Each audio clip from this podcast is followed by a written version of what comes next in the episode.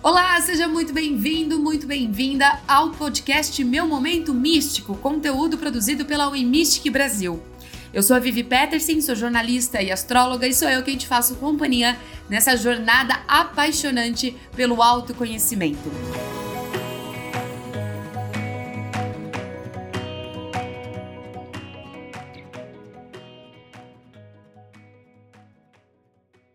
No episódio de hoje, nós vamos falar sobre pessimismo. Isso mesmo. Se você se considera uma pessoa pessimista, se você está rodeada de pessoas pessimistas, a gente vai falar sobre isso. Mas antes, é claro, eu quero te convidar a seguir as redes sociais da Wemish, que não se preocupe, todos os links estão aqui disponíveis para você. E também, é claro, para que você conheça, fica aqui o convite para que você conheça a loja da Wemish, o shopping, né? Com vários produtos ligados ao ao mundo esotérico, ao mundo holístico, pedras, oráculos, é, objetos de Feng Shui, enfim, uma infinidade de produtos à sua disposição. Bom, minha gente, vamos falar sobre o que interessa, na é verdade? Essa semana a gente vai falar um pouquinho a mais sobre pessimismo. Se você é, fizer aí uma autoanálise, vai descobrir vai se descobrir uma pessoa pessimista, ou ainda, se você fizer essa mesma análise, vai descobrir que pessoas ao seu redor são consideradas pessoas pessimistas. Então a gente vai trazer aqui um pouquinho dessas informações todas, né? Trazendo um pouco dessa abordagem um pouco mais prática, é, mais direta, é claro, mas também, né? Fica aí a sugestão para você analisar como que você é, vem levando a sua vida, na verdade, né? Principalmente nos tempos atuais, é, a gente vê uma infinidade de, de incentivos, de estímulos é, para um pensamento otimista. Aliás, a gente até já falou sobre isso aqui, né? O que é o extremo oposto da positividade tóxica. Fica, fica atento, dá uma corrida aqui no, no player que você vai encontrar se você ainda não ouviu. Mas a gente trouxe também o recorte, né? O outro lado da moeda, é, sobre pessimismo. E aí fica a pergunta aqui: você acredita que o pessimismo é a forma que a gente tem de ver o mundo com racionalidade? Sabe aquela máxima de que é, a gente é pessimista porque a gente é realista? Será que é verdade? Bom, o pessimismo não é uma doença mental, mas sim um traço de personalidade no qual alguém tende a adotar uma perspectiva mais negativa, ou em alguns casos, mais realista, em relação a tudo que acontece em sua vida. Um pessimista geralmente espera resultados desfavoráveis e fica desconfiado quando as coisas parecem estar indo bem. O pessimismo é o oposto do otimismo. Porque enquanto alguém com pessimismo geralmente tem uma visão negativa da vida, alguém com otimismo vê as coisas de um ponto de vista positivo tendendo, claro, a olhar para os benefícios das coisas. atitude de copo meio cheio, em vez de focar em suas desvantagens. Eu tenho um, até um relato muito pessoal da minha parte, como sempre, né, gente? Eu, eu vivo me expondo nesse podcast, viu? É, mas eu tenho até um relato que eu, eu, nos primórdios, quando eu falo primórdios, assim, na minha época né, de mais, mais jovem, eu, eu era considerada uma pessoa mais realista, sabe aquela coisa? Mas era um pessimismo disfarçado, né? Eu sempre estava esperando aí pelo pior.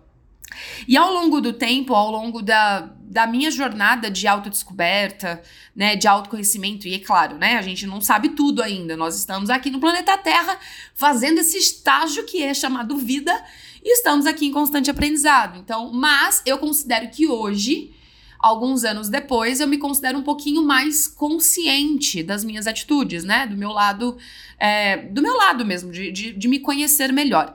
E hoje eu procuro sempre ver o copo meio cheio.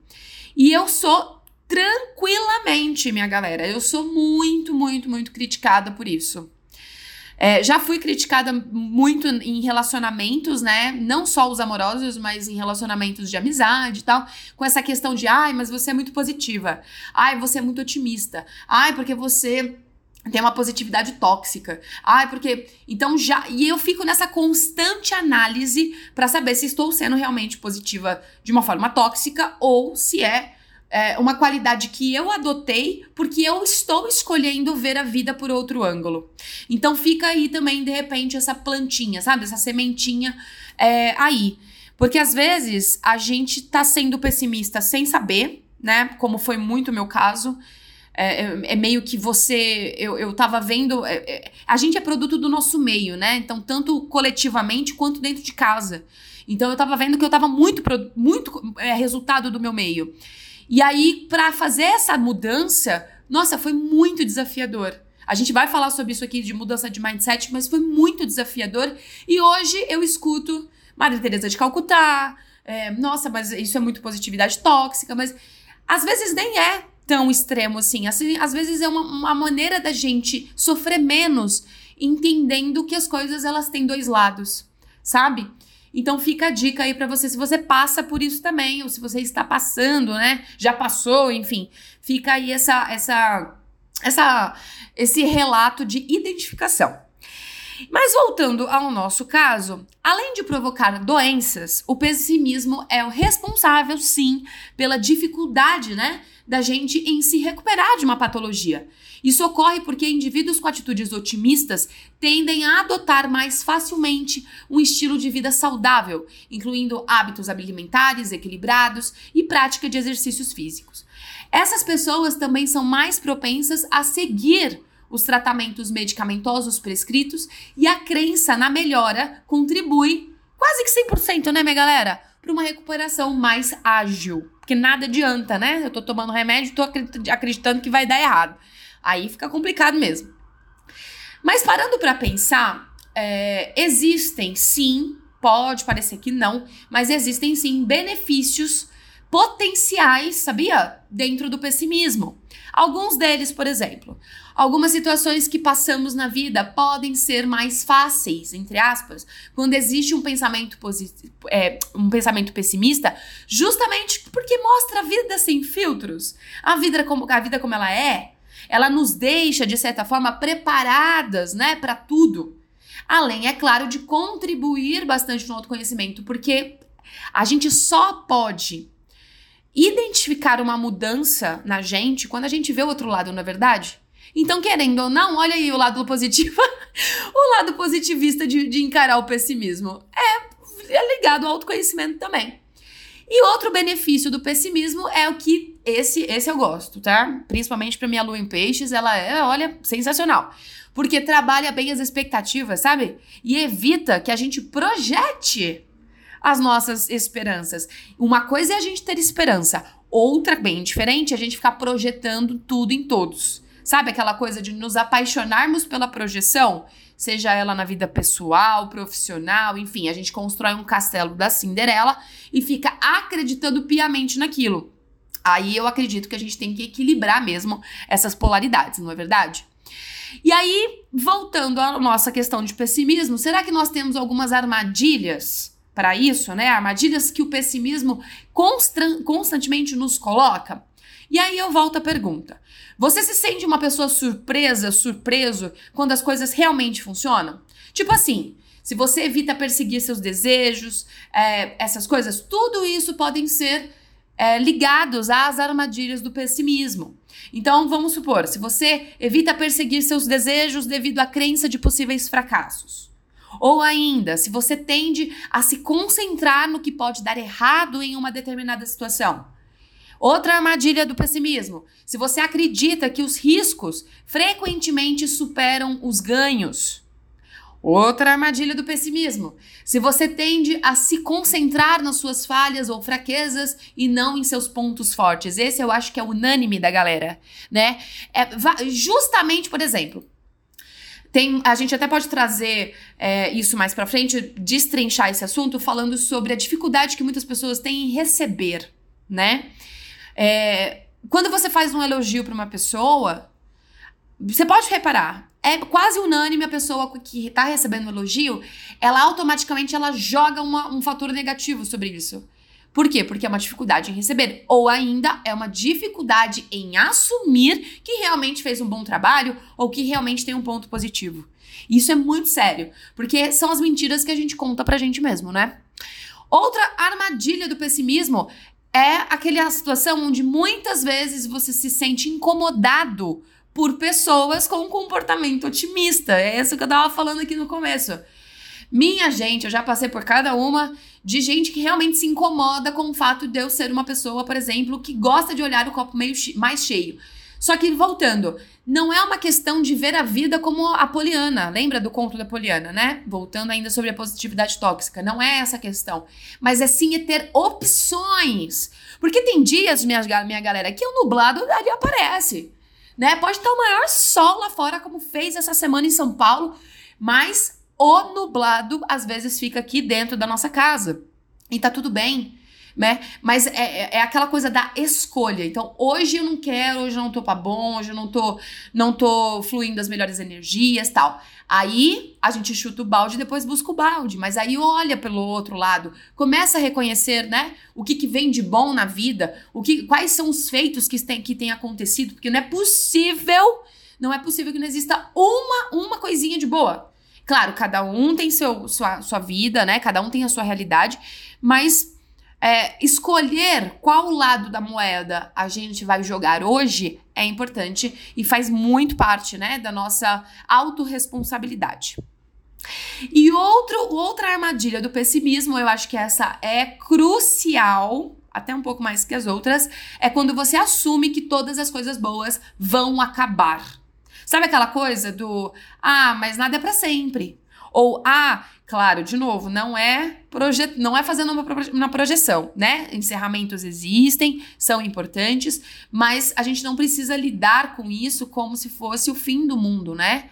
Existe vida depois de é, encerramentos, né? Existe vida depois de uma mudança, existe vida depois de uma transformação. E aí, mas será que é possível mudar esse mindset pessimista para um otimista? Será que é possível? O pensamento positivo, ele tem uma grande, ele tem um grande impacto em todo o nosso corpo, pois ele auxilia sim na prevenção de doenças do âmbito mental, do âmbito emocional, como a depressão, a ansiedade, a solidão, o estresse. Ele ameniza sintomas e reabilita, né, o nosso organismo. No entanto, o contrário também acontece, viu? A mentalidade pessimista, além de contribuir para um aumento do desconforto físico, emocional e mental, impacta negativamente com o sistema imunológico e pode agravar doenças e sistemas diversos. Então, é possível sim mudar o mindset, mas exige um processo. E aí é que tá. A gente está falando há vários episódios aqui sobre a busca do autoconhecimento, a importância de chutar o balde e buscar o balde. Né? Que é aquela coisa de hoje, eu não estou para energias boas, fluídas e mantras, né? De meditações, fazer on, essas coisas, né? Tem dias que a gente tá meio de saco cheio disso tudo. Mas tem outros dias que as coisas vão melhorando e a gente consegue se sentir mais apto em cuidar, né, da nossa saúde emocional e mental principalmente. E eu acho que a base de toda a questão de autoconhecimento e evolução está justamente no processo. Tudo na vida requer tempo. Tudo na vida requer um passo a passo. Tudo na vida requer calma. Nós mesmos, né? A gente pode, pode ser até clichê isso. Isso é muito, muito frase de mãe, sabe? Mãe, quando tá é, é, acalmando as ansiedades de um adolescente, fala assim: você esperou nove meses para nascer. E não tem nada mais de verdade do que essa frase. Então, se até para nascer a gente esperou, por que não a gente não pode respeitar o processo de amadurecimento do nosso emocional, do nosso mental? A gente está vivendo num mundo que a gente quer as coisas muito para ontem e, e correndo e não sabe para onde, a gente corre efeito manada, aquela coisa louca. Mas a verdade é que cada um tem a sua experiência, cada um tem seu sapatinho, cada um tem a sua forma de lidar com as coisas. Então, se você estiver nesse processo de reconhecimento, né, de re entre, entre uh, parênteses, conhecimento, ou seja, de se reconhecer, de se reconectar, né? É, tenha, tenha paciência com o seu processo. Então, se você se descobre, por exemplo, hoje uma pessoa pessimista, não vá achar que amanhã você vai acordar uma pessoa otimista. Essa virada de chave, ela vai, ela vai acontecer é, depois de muito tempo, depois de, de, de, uma jornada que cada um tem o seu tempo. E às vezes, para algumas pessoas, nem vai acontecer, né? Então, mas é possível sim mudar esse mindset. E eu trago algumas diquinhas aqui que elas podem até contribuir, mas nem de longe são a virada de chave totalmente. Mas é claro, é aquela velha e boa constância. Se a gente praticar isso todos os dias, a gente vai, né, cada vez mais é, mudando e, e, e mostrando para o nosso subconsciente que é possível sim mudar, né? É possível sim acessar outras crenças, crenças positivas, acessar outros meios de, de pensamento, outras maneiras de, de, de, viver a vida. Então, por exemplo, para a gente é, mudar esse mindset aos pouquinhos. Lista, a famosa e boa lista. Lista do que, que vai bem na sua vida. Né? A gente já falou aqui sobre o Diário da Gratidão, mas eu nem vou trazer essa questão do Diário da Gratidão Embora seja também, claro, uma técnica muito legal para quem estiver disposto a fazer isso. Mas sabe aquela coisa de. E a, a lista, quando eu falo, eu, eu falo muito sobre escrever à mão, porque a gente coloca uma energia, né? A gente coloca uma energia extra no ato de escrever, né? É, mas pode ser também mental. Então você pensar no que, que vai bem na sua vida. Sabe? De repente é uma amizade que vai bem. Às vezes o mundo tá caindo em. Nossa Senhora. Porém, às vezes vai bem, uma amizade, às vezes a família tá tudo bem. Às vezes o relacionamento tá ótimo, a família não tá tão boa, mas o relacionamento tá ótimo. Então, é, é ponderar essas coisas, né? Então, lista, mesmo que seja uma coisinha na sua vida. Coloca isso em. É, é, coloca isso mais em evidência para você enxergar o que de bom tá acontecendo por aí. Outro item: parar de reclamar. Ai, Vivi, mas é tão difícil reclamar, mas é a questão da, da, da do preço das coisas, do, do meu chefe, do meu namorado, da minha namorada, da, do, da minha família, do meu filho, enfim. O reclamar, a gente está re, entre parênteses de novo, clamando.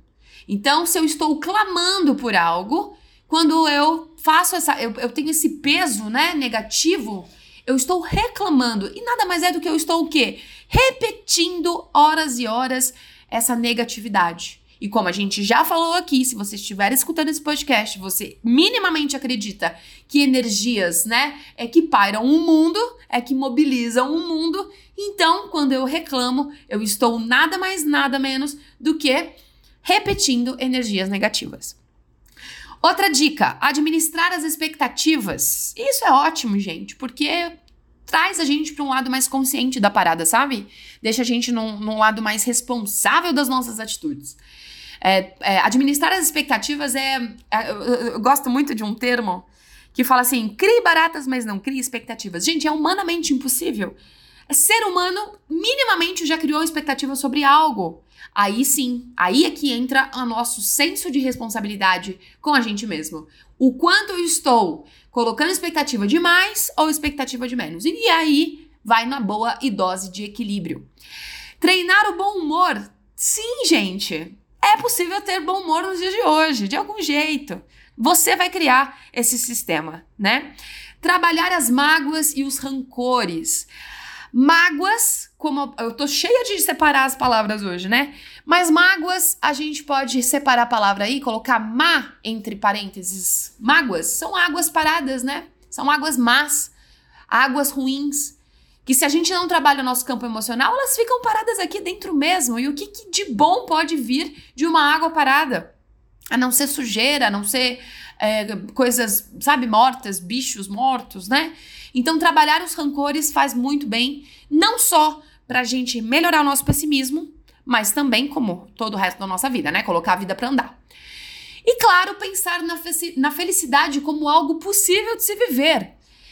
É, a felicidade ela não é, um, ela não é um, um pote de ouro no final do arco-íris. Ela é um estado. E ela é um estado que ela pode ser, pode ser modificado. Então, hoje estou feliz, amanhã não. É, são momentos. E a gente ter essa clareza e essa consciência faz da gente, sim, um ser humano um pouquinho mais leve, né?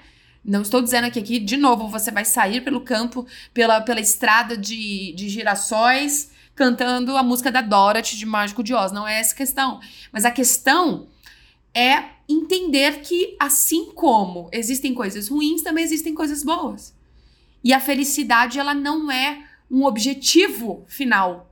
Ela faz parte da nossa jornada, né? Faz parte do propósito. Enquanto é o famoso, eu amo essa expressão, gente. Eu sou, olha, que é trocar o pneu com o carro andando, certo? Pneu furou. Tem uma coisa mais chata no mundo que é pneu furar. Pneu furou, você tá no, no na, você tá ali, ó, no embalo da, da, da estrada, né?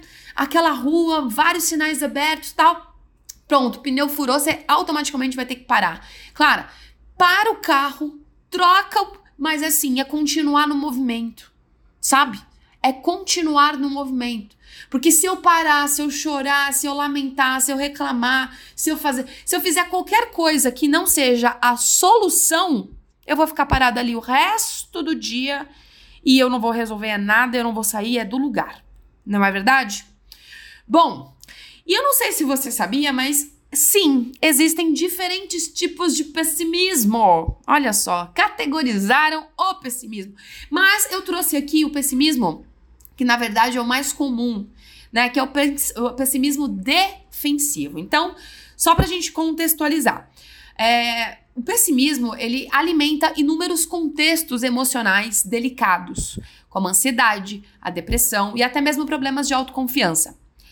Há quem acredite que o acúmulo de pensamentos pessimistas atraia também diversas situações desastrosas, pois é como se você desacreditasse dos processos e ainda fizesse tudo na má vontade, sem a confiança necessária. Isso pode prejudicar muitas pessoas em campos profissionais e até mesmo, claro, nos relacionamentos, né? E aí é que entra o tal, né, do pessimismo defensivo, que nada mais é do que um conceito da psicologia que traz, né, a ação de nos protegermos diante de uma determinada situação, colocando assim a gente previamente no pior cenário. Então, se algo der errado, nós sentimos como se estivéssemos nos protegendo das consequências negativas, embora na verdade as experimentamos da mesma forma. Isso é muito surreal. Isso acontece com uma frequência absurda e muitas das vezes de forma inconsciente. Né?